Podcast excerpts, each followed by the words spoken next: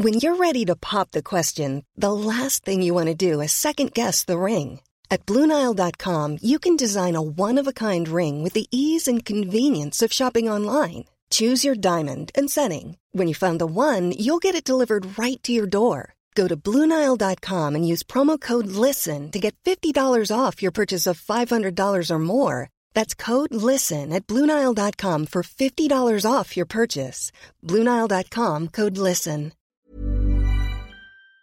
Hope everybody's doing well today. I want to welcome everybody to the Unimpressed podcast today. And today we have a special guest on the Unimpressed podcast, Mr. Ron Daise. Glad Ron came down to talk to us about Gullah and all his, you know, thought processes, his books, information in the books, and kind of diving deep. So, welcome, Ron. Thank you very much. Glad to be here. The intelligence behind the language Yes. and how that can be misconstrued or the narrative of what people think it is Yes. that they put out in the community. Right. Let's so let's talk about that a little bit. Gullah Geechee language is a part of Gullah Geechee culture and heritage, uh, which uh, derived from uh, enslaved West Africans who were brought to this country during the 17 and 1800s for the production of cash crops. In this community, primarily rice. And also there was famed Sea Island cotton.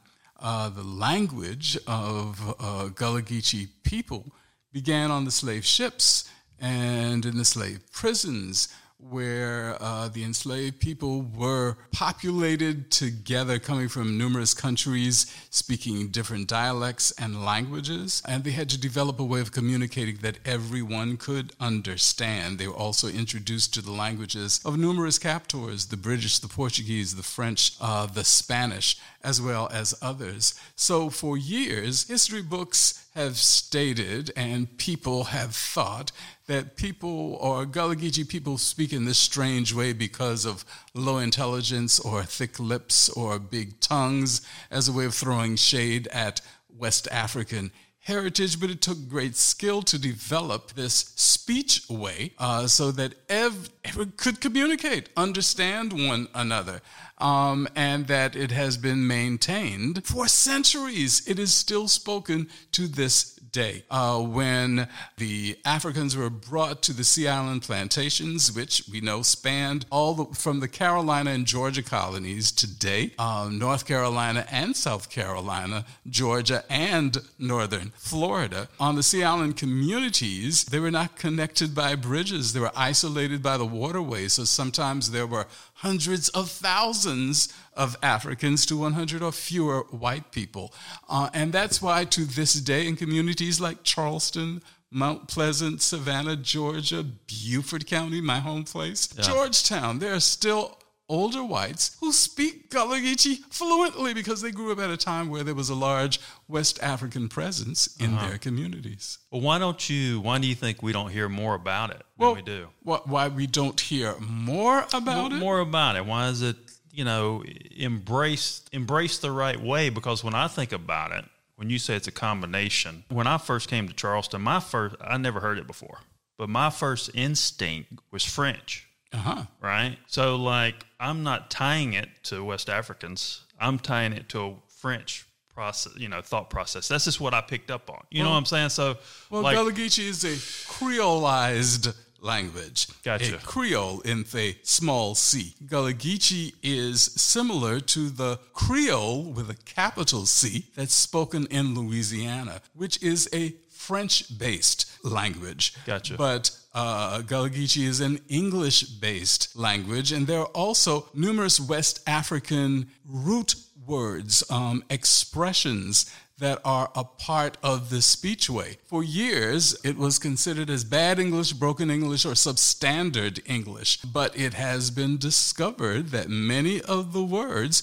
come from numerous West African languages. And the West African countries from which Gullah Geechee people have hailed include the present day countries of Senegal, Gambia, Guinea, Guinea Bissau, Sierra Leone, and Liberia. But not only there, because those were the Rice Coast countries. Uh, Africans also were enslaved from the Gold Coast countries, Ghana, Nigeria, Benin, uh, as well as West Central African countries. Including Angola, Congo. There are words spoken today that are from those West African speechways, like gumbo. Gumbo, when the Africans in the rice fields, and it was a slippery, slick kind of mud, Yeah. uh, Africans called it gumbo because it reminded them of the okra from their homelands. And when you think of gumbo, it includes okra Uh-huh. Yeah. and other things that are uh, mixed uh, together. In Ghana, uh, the word bobo means means a male child born on a Monday. In the trade language of Sierra Leone, Creole, K R I O, Bobo means a male child or a boy. So perhaps you may have not heard the word Bobo before, but have you heard the word Bubba? Bubba, yeah. Oh, comes from Bobo. Okay. Those West African languages. Kuda is a West African word. And let's see, do you know what a kuda is? Mm-mm. A small animal that got a had back and it walks slow, slow upon the ground. Now, I double the word, so that means very much so. Um, not a small animal with a have what kind of back? With a had back. A head back. Had. And it walks slow, Okay. slow upon the ground. Gotcha. What animal am- am I speaking of? a small animal with a had back. A head back. and it walks slow, slow on the ground. I have no idea. A idea. turtle A turtle. Oh, Coulda. okay. Have back. Yeah. Got it. had a had back. Gotcha. Gotcha. Um, and uh, those are some of those expressions hailing from our West African heritage. Well, that's that's kind of. I mean, that's the differentiation. That's the first I've ever heard that the Creole to so Gullah language would be considered English in the Charleston in this part of the world would be considered English Gullah compared to the Creole type language. English based Gullah, yes. Yeah, would be different French based Yes. in New Orleans. You got them. Got it. Got it. All right, cool, cool. Why do you think this originated from West Africa? Well, um, when the Europeans uh, came to this area during the 1700s and saw that it would there was fertile ground for the production of rice. Believe it or not, they did not know a thing about rice production, so they went to parts of the world where, uh, such as the rice coast of Africa, where rice had been grown successfully for hundreds and hundreds and thousands of years. And what did they do? They enslaved the, those people. They kidnapped them, brought them from their homelands, and uh, worked the, and enslaved them, worked them. Uh, treated them as though they were inferior to themselves. Uh, and that is how rice was grown, that the economy of South Carolina, uh, the Carolina colony, grew to be as uh, prominent as it was. The enslavers or the uh, plantation owners at that time, they rivaled the, ro- the royalty of European countries. Gotcha. So you could be you're at your house hanging out and you had rice farms and then Mm-hmm. and because these guys show up and they knew they needed people who had this this type of talent. They just started Mm-hmm. Skill, They just started knowledge, Yeah, just started engine- snatching people up Yes, and bring them over here to to make money. right. But not only that, there was a was enslavement. It brought about a devaluation of the humanity of these people. To think, uh, to have them and to have others believe that they were less than human, so that they could work them and make money, income, Gotcha. because of their labor. Gotcha. So in actuality, a guy that a guy that didn't have the skill and didn't know how to do the skill of rice planting and growing went to somebody that had the skill and then tried to say they they had these skills, but they're still not that intelligent. And that's part of Yeah. the story that I would like readers to consider to learn. In my one of my most recent books, We Wear the Mask: Unraveled Truths in a Pre-Gullah Community. Um, it is set during the 1800s on a Sea Island cotton plantation on St. Helena Island, South Carolina. It involves a lot of spirituality because there's the enslaver family, Mm-hmm. And they are um, the McLeods. The said. McLeods family. Um, they are William Billy McBride McLeod, his wife Hagatha McLeod, and his niece Belle Rosemarie Hampton. There are also the enslaved family. There's the family of Cuffy uh, and his wife and his older son. Now, Cuffy is a is a name. It's an African name from the country of Ghana, a Gold Coast country. Cuffy is uh, uh, the name of a male child born on a Friday. And I actually had an uncle, a living uncle, named Cuffy, Cuffy, who had been born on a Friday. Okay. Because that's part of the heritage, the culture of West African communities and those of their Gullah Geechee descendants. Not so much today, but giving the names of the day that an individual is born, name of the day of the week. There is also a practice of giving a basket name. You're familiar with baskets, sweetgrass basket, but there was a basket name that would be given that had some connection or some it revealed something about the what occurred at the time of a child's birth mm-hmm. if the mother just before birth had eaten some sweet confection, the basket name could have been Sweet Mouth okay. of the child that was born. And there's the and family of the enslaved people, as well as there are these three animals. Mm-hmm. Three animals on this plantation, and they are Juba Bunny Rabbit, there's Sydney Steed, mm-hmm. and Celia Mudsnake.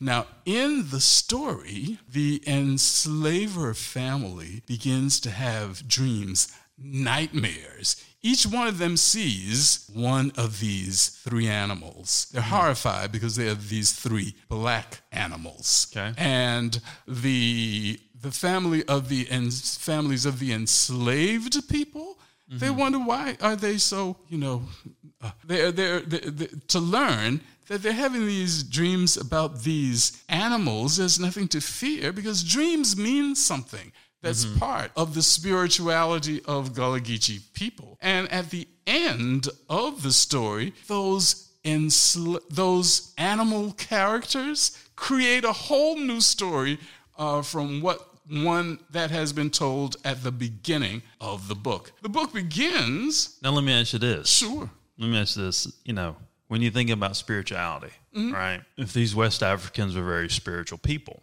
mm-hmm. right, and these these people who needed this intelligence, this trade, right, or this ability to to make rice, so they they bring these spiritual people here, and then here on this part of the world, there's their own indigenous people Yes. Who are spiritual as well. Yes. So you're bringing over spirit, spiritual people.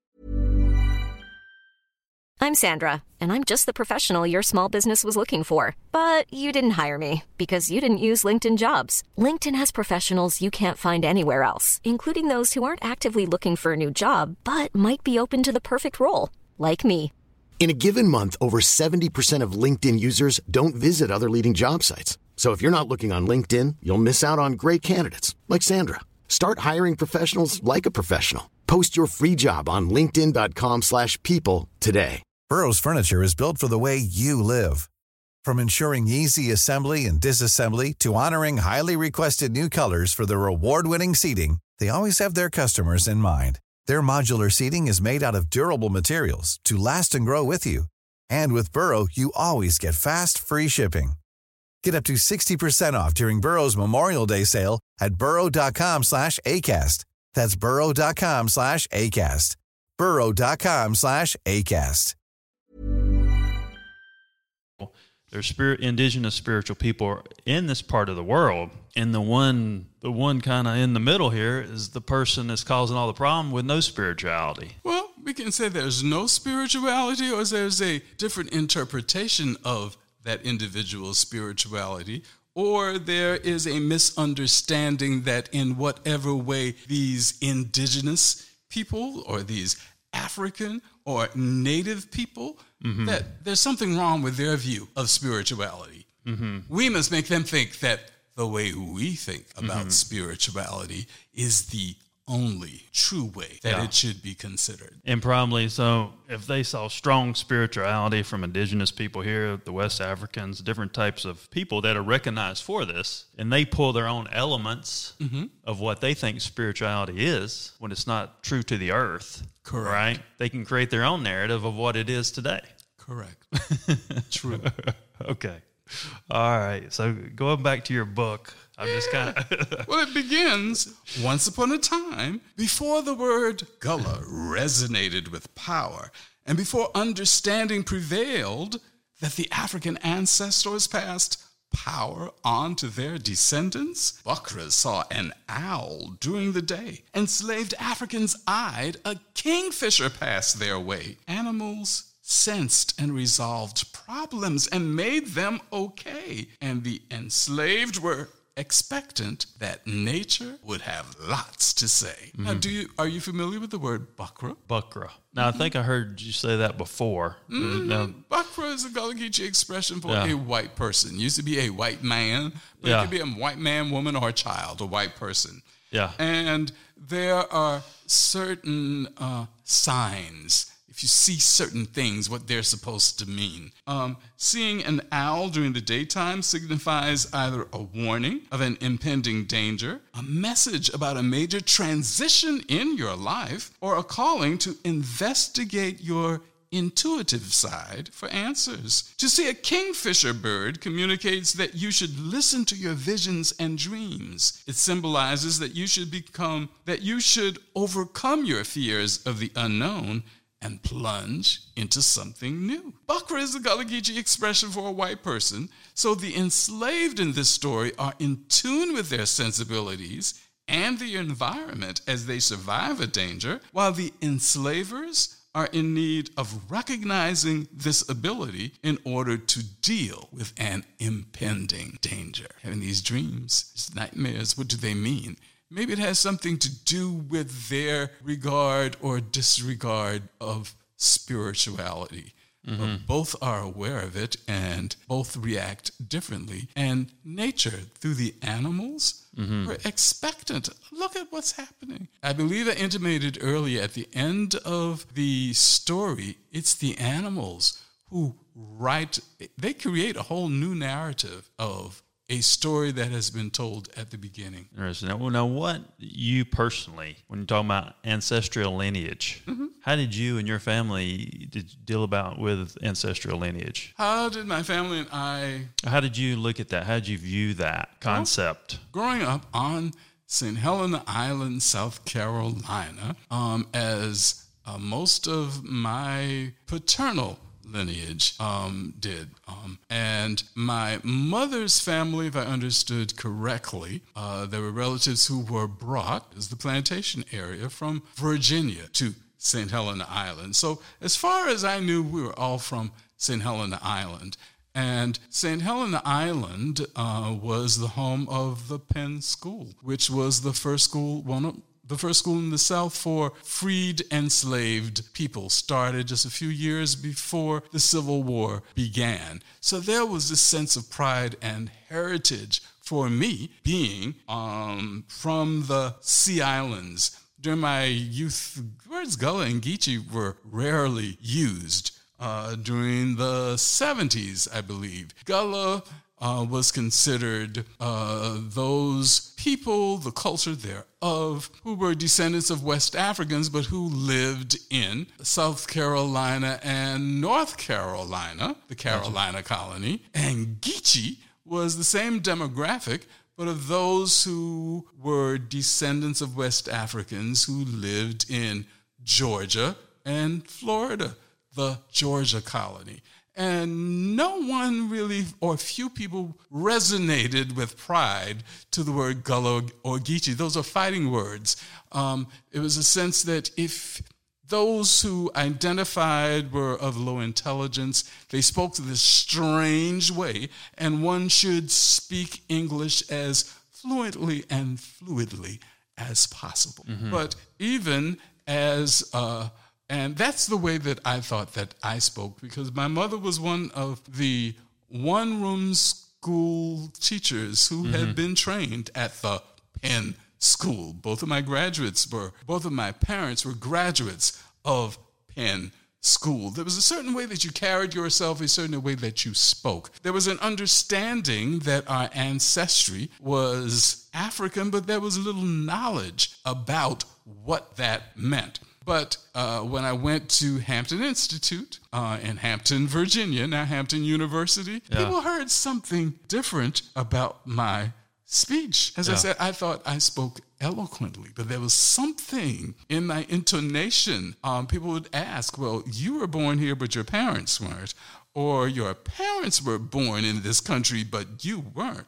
Yeah. Were you? Well, I'm from an island, and I congregated with, you know, other islanders from Jamaica, the West Indies. And they would answer, Where are you from? Uh, St. Thomas, uh, Trinidad, Jamaica. And I would, um, I would say St. Helena. Yeah. so they thought I was from some Yeah. far away island. But um, I'm from Raicha, you know, in Yeah. South Carolina. and that is, I mean, you know, if people realize that, that's an environmental thing. Because if you take, say, if you take 20 people, right, you put them on an island together, and they live Mm-hmm. Right. that way for 20 years or however long it was, Right. and that's what they hear every day, that's how they're going to sound Mm-hmm. But the when they're speech- outside of that environment, Yes. right? The speechways, uh, the culture, the spirituality, the belief, the food ways, um, the other cultural practices of those from these other West um, African diasporic communities shows the connection of these different cultures. We are very much the same people. Our ancestors come from the same homeland. having the spirituality and so forth, when you had trauma to say someone, you know, previous to your life, right? That they say that trauma is carried through each generation. Oh, yes. Was something like that recognized? Oh, yes. The And- ancestral trauma? and still is. But though there are many who don't realize or how deeply it is rooted. Yeah, interesting. When you think about this, if and I don't know if I said this to you when we talked before, is if people realize that skin color was environmental, why do we have all this nonsense? Mm-hmm. Right? I mean, I don't think it. You know, why is that not ever discussed? Right. Right? When skin color is just environmental. Yes, You know, and it's a, it makes it very simple, it should. right? it's a very simple discussion at that yes, point. but people want to make it very complicated. Yeah. And you said your mother was Yes. dialed in, right? Mm-hmm. And what is what was that like? Did you you know if you have a mother that's kind of dialed in to her spirituality and so forth, and maybe did you think that was a normal thing? How did you deal Oh, with that- that with your well, peers? my mother was born with a caul. That's the filmy membrane covering the head. And it was believed that those who were born with calls had special powers. Uh, she uh, said that even as a child, the sick were brought to her to be touched or just breathed on because it was thought that healing powers flowed through her veins. And I realized um, that as an adult, my mother could understand the thoughts of others, even though they may not have expressed those thoughts verbally. She could just, and in a sense, um, I'm I'm able to do so as well. Um, just a part of the spirituality, the um, the the use of the energies with which which surround us and which some are able to tap into. you know, we deal in absolutes, right? Everybody deals in these absolutes. And I always say that you got to look at where the percentages started, right? So if, if there was a narrative and percentage one started with this narrative, 100 years later, we have 100 percentages Mm-hmm. of all these different pieces. So, and they people look back and they look at this narrative when it started with that very first percentage, right? And they try to they try to claim these narratives as an absolute, but what they're not taking into consideration is is the from the one percentage to the hundred percentage. What's in between? You can't fault pe- the situations in between to press an absolute on them. Okay. I have this spiritual thing, and this Hebrew this Hebrew bloodline thing is something I was told that was the bloodline that would protect you from the dark side. And when I get around indigenous people, minorities, whatever, if they are spiritually connected, like my hand starts going off. Okay. You know, if you think about that and you think about bringing slaves over and the indigenous people that are here in the salt of the earth type of spirituality, maybe there's there's a narrative there that kind of uh, that this person here, this person that may not have this Hebrew bloodline, has been fighting for thousands and thousands of years because these are the people that were the true spiritual people of the earth. Okay. That's just a rationale. I mean, I don't know, but I, mm-hmm. but the, I, I can feel that physically when I get around certain people. Do you? What do you think about? Have you ever heard anything like that? Or any, you look now, what's going on in the world? Yeah. They're trying to eliminate indigenous people. Seems like they're trying to eliminate these types of bloodlines for some reason. Right. And why? Exactly why? Why are they doing that? I mean, I don't know if I'm right or wrong. This Well, is just a rationale I- I- that I- that is interesting. there were um, many of the Gullah Geechee people, enslaved Africans, who were the ancestors of known, who are known today as Gullah Geechee people, did intermarry with native groups. And sometimes it was because they were in search of freedom and they f- caught up, but there was a connection, there was an understanding, there was a developing relationship of shared beliefs. And look at the number of uh, native groups who were forced away from their homelands in the same way as uh, due to uh, development, many Gullah Geechee people who, who have um, you know, homelands from the time of the Civil War, acres and acres of land, or land that's near the, the waterways, because those were needed for day to day sustenance, fishing, um, farming, shrimping, etc. But these developers are removing these people away from the this waterfront properties in the same ways as the native people were moved away from these lands, these homelands that were important for the sustenance of their culture. And why? So that money can be amassed, so that more money can be brought in, so that culture would only be identified by those people who now who would now amass the land. When you think of the beginning of time, and there was one, two people that started out, right? Say if they were the Atlanteans or whoever they were, mm-hmm. they were around water. Right. Maybe that's another, you know, close to source type of scenario. You know, if if these, you know, if the spiritual people are along the coast, mm-hmm. right? I mean, all these rationales make a lot of sense. Yes. you realize that color of your skin was environmental and you look at where people supposedly started in the world and you base that there's going to be a lot of narratives that are out there today that will be debunked if you look at it from the foundation and the truth Correct. And it's a matter of who controls the narrative that makes it that makes all the importance. Um, I want to read a section from um, "We Wear the Mask," and it deals with Mabel. Mabel is the house servant. Mabel is the wife of Brutus, who is the slave driver. And Brutus has just been had an interaction with the McLeod, um, Massa McLeod, um, as he worked. And Mabel had never seen her husband so stressed before. He would not eat the meal she'd prepared.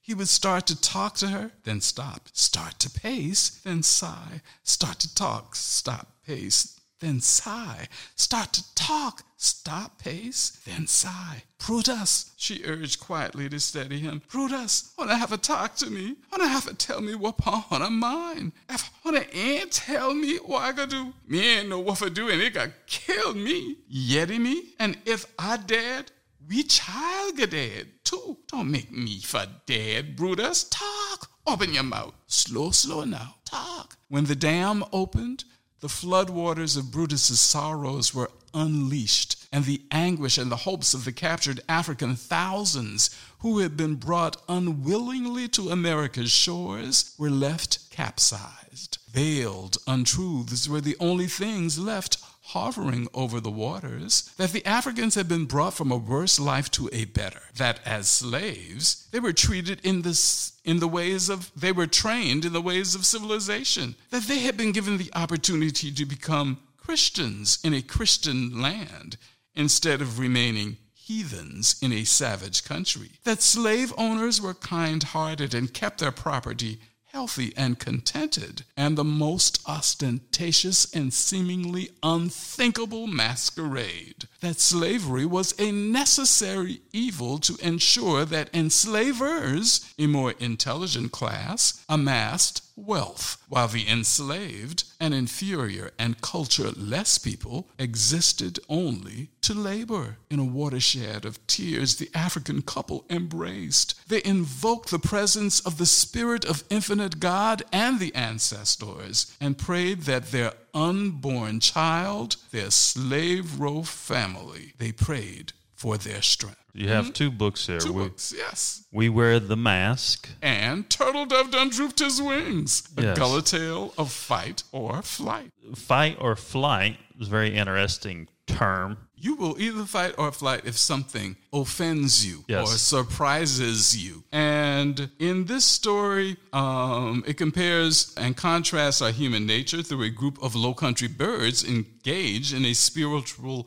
journey toward creating thrust, that which propels us to a better future built on the legacy of the past. Now, it's a group, it's a book about these low country birds. They're starting this brand new organization, unlike any organization that has existed before. And I think readers will find um, similarities if they've been involved in any type of organization or club um, at school, at church, in their communities, there are those who act in different dysfunctional ways. And if you're trying to get something started, if you're working on a purpose, it's a matter of fight or flight, mm-hmm. whether that purpose will be attained. When you say a spiritual journey, what mm-hmm. was the journey? The journey was so that they could create thrust. They had to develop a plan so that this organization would be managed correctly um, for the benefit of all of the low country birds. Now, there are characters. There's Turtle Dove, and Turtle Dove has a gifting. Turtle Dove can sense as the birds are in their meeting, they can sense, Turtle Dove can sense what the other birds are thinking. And he asks questions so that the others can see that sometimes what this uh, bird is thinking and this, they're the very same thing, but they're clawing at each other. Now, is this what you mean? Turtle Dove would ask. And some people, uh, or some of the birds, begin, they, they, they have an issue. They think that Turtle Dove, whenever Turtle Dove raises his wing, only to ask a question to make sure that everyone is communicating correctly saying the very same thing, understanding what the other bird is saying, that uh, turtle dove is just trying to cause confusion. So there is all that a stalemate develops with these people, these birds trying to, you know, get turtle to fly away. But sometimes just staying quiet is the best fight to find out what actually will happen. And they do create thrust at the end. Uh, there are chapters. It's a it's an easy read. Um, and every chapter ends, and there was evening and there was morning the first day. When I said earlier in the conversation that why isn't like this information more present, like current narrative today, very divided to some extent, right? But is the n- narrative and, and the information, if they approach the information and the narrative from the foundation of what we're talking about, could the narrative today be tweaked more so people could have a better understanding? It could. Proud and pleased to say that concerning Gullah Geechee culture and heritage, that was uh, the emphasis um, for uh, the Gullah Geechee Cultural Heritage Corridor Commission, which was is a very unique organization, just like this Audubon Council of Low Country Birds, um, and it had to develop a way of changing the narrative of the thought of who uh, Gullah Geechee people are and the significance of our heritage. Is a way of could say creating thrust, mm-hmm. being able to fly. And um, the story ends, and on a day to day basis afterward, after the Audubon rookery has, a the- has achieved thrust, Barred Owl has watched the unfolding of a vision below the limbs of angel oak and beyond, among poults and parents, mating birds and elder skyhawks, come yah birds, bin ya birds, preening peacocks and nondescript birds from throughout the world. An environment that celebrates the legacy and continuing contrib- contributions of low country birds to our American Audubon heritage. Sing hallelujah, barred owl. Hooted, and the responding words of the Low Country spiritual resounded throughout the Audubon rookery. Sing hallelujah. Sing hallelujah. Sing hallelujah. Down in the valley. Sing hallelujah. When I sit here and talk to you, right, and we we walk through some of this, mm-hmm. you know, and I and you under, if you understand the rationale that we've been talking about on this on the podcast you know it seems like if you look at a pop culture if you look at pop culture narratives it seems like only the it's like these buzz words or these buzz situations kind of cover up the pieces. Yes. How do we get these pieces out there more right? With an absolute. That's why i was thinking about understanding where the percentages start instead of going on absolute and you're not defining. I think if you're going on absolute, you need to f- define the foundation.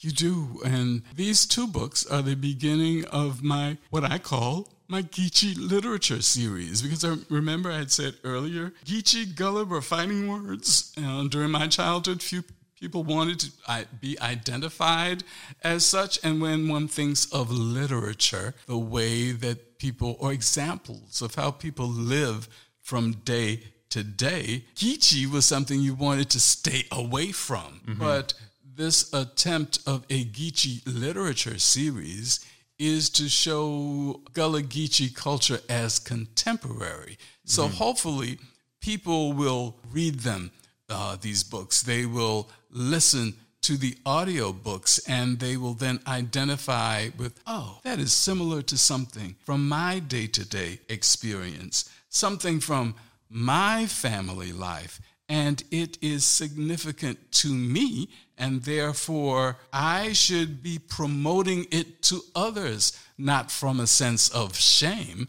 but from a sense of just love and knowledge and awareness of the importance of who I am and who my people are. Yeah, and I think knowledge is a big term there, mm-hmm. right? And I think that if you look at curriculum that they pick and choose. Yes. And to put in schools, you know, it's all negative, mm-hmm. right? Instead of curriculum in, in schools about the intelligence of uh, a language that started with the West African people. This is an intelligence thing, so they could communicate around these white people who were controlling them, right? Correct. Why isn't that in the curriculum in schools? Well, from what I understand from some who have spoken about their opposition to uh, literature or certain types of literature because it makes their children feel bad. And we can't have anything that makes. Because you're giving somebody intelligence. Correct. But your intelligence grows with your the full amount of information that you are exposed to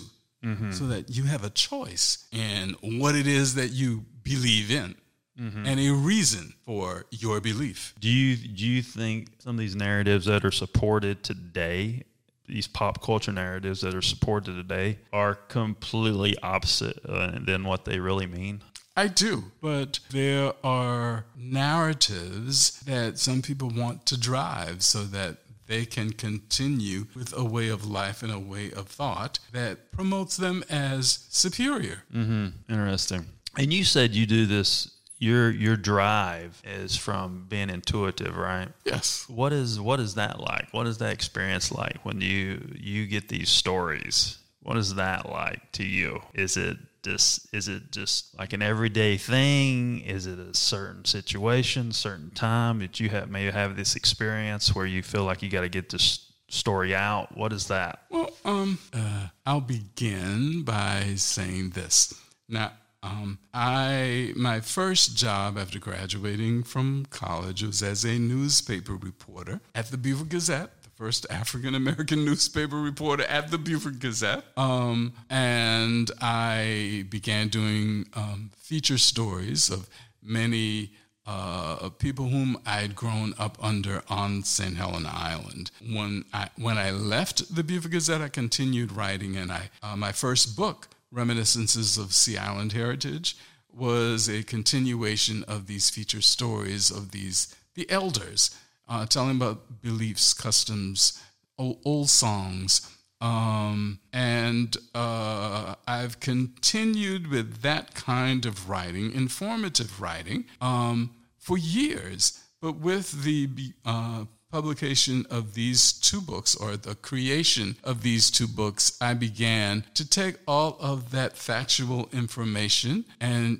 utilizing them in fiction. And it was just an impulse. This is what you need to do. And even though I, be, I began writing these stories, and there are characters, or the characters in we Wear the Mask. Uh, the names of many of these characters are uh, names of people from my community, St. Helena Island, who are featured in the Face of an Island book that was published in 1970. There were these glass plates that had been found prior to 1970 underneath one of the old buildings at Penn Center, which evolved from Penn School. Many thought these were window panes and we are going to discard them. But fortunately, someone uh, did some investigating. These were glass negatives. These were photos that had been taken by Richard Lee Miner during the late 1800s and early 1900s, many of which there's a picture of my mother um, in the Face of an Island book when she was nine years old, a student at Penn School, and numerous others whom I grew up under. So I use the names of these real life characters and the information of historical information, many of which I had gathered or did research on. And as I went through the writing process, these characters began to speak to me, and I allowed them to write the story. If I started this run, you know, at some point, nah, this is not what you need to say. This is what you need to say. Uh, don't, don't say that like this. Say this like this. So that's a part to answer your question, how yeah. I allowed that process yeah. to happen. Well, I think it's a it's a combination of things, right? You, you go through life and you learn all these different rationales, mm-hmm. right? And then if you know characters, right, and they fit in in a position, mm-hmm. right, and then there's a little intuitiveness there, right? Then you can put those those storylines together a little better, right? Yes, mm-hmm. I've been looking for for we Wear the Mask, I had been looking for a, an old African story, and I found a Wolof story. And Celia Mudsnake, one of the animal characters, she remembers this story um, that had been told to her by Grandpa Serpent. And she recounts this story the farmer, the heron, and the, I forgot the title. But at the end of retelling this story, she realizes people don't know gratitude, she says to herself. Mm-hmm. And at the end of the story, you know, with the enslaved family having these nightmares, and it's all about these black animals and different things that were going on in their family and different things that were happening in the family of the enslaved people. And it's the animals who understood what was going on with both groups of people. And it's the animals who gathered and they write a whole new story yeah. about what the meaning of what what has gone gone on. And that story, after that retold narrative, written by Juba Bunny Rabbit, and since that day, a long time ago, many have found a new way and want others to know that wherever steeds gallop, snakes writhe, and rabbits hop. A story that makes the ancestors smile can be heard by all who stop to hear it and receive it and not consider it a task to live authentic lives that don't require wearing a mask. Well, I think you have uh, a plethora of information that a lot of people need to uh, need to know about need to hear about. I really do. I mean, there's a lot of simple rationales there and understanding, you know, how these pieces tie together and, and one, you know, because I like I said, that, you know, you don't hear the p all the pieces mm-hmm. of the culture and what was going on at the time and really understanding that. We don't hear all those pieces. So I think these are a lot of integral pieces that should be out there on a, a national mainstream level, even just, you know, to educate more and more people, you know, yes. because you don't know what you don't know. You don't. You don't. Right. For those who feel that they may, uh, they are Geechee challenged for reading and understanding, though it's written phonetically. Um, we Wear the Mask is available as an audiobook on audible.com and I am narrating it. Um, both books are available on Amazon.com, and they also are available for autographed copies at my Etsy shop, which is www.etsy.com slash shop slash slash Geechee literature. Yeah, you just recently retired, you said? Yes, I retired uh, after 18 years um, of service at Brookgreen Gardens, which is our country's premier sculpture garden located in Murrells Inlet, South Carolina. It was established um, in 1932 on four former rice plantations by the Huntingtons.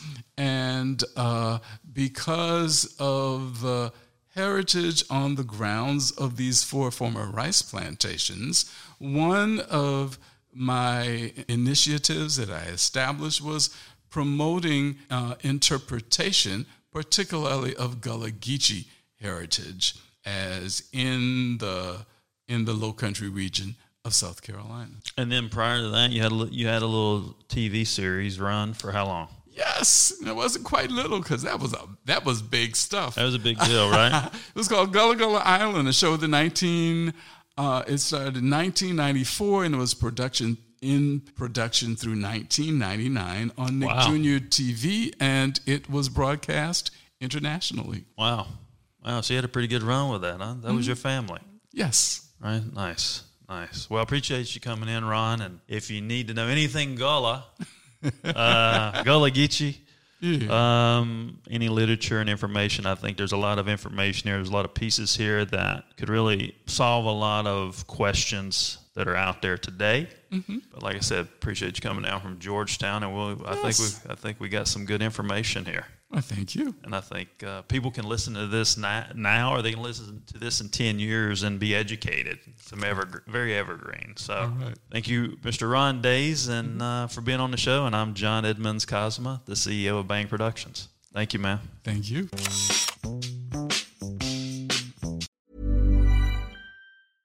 Want flexibility? Take yoga. Want flexibility with your health insurance? Check out United Healthcare Insurance Plans. Underwritten by Golden Rule Insurance Company, they offer flexible, budget friendly medical, dental, and vision coverage that may be right for you. More at uh1.com.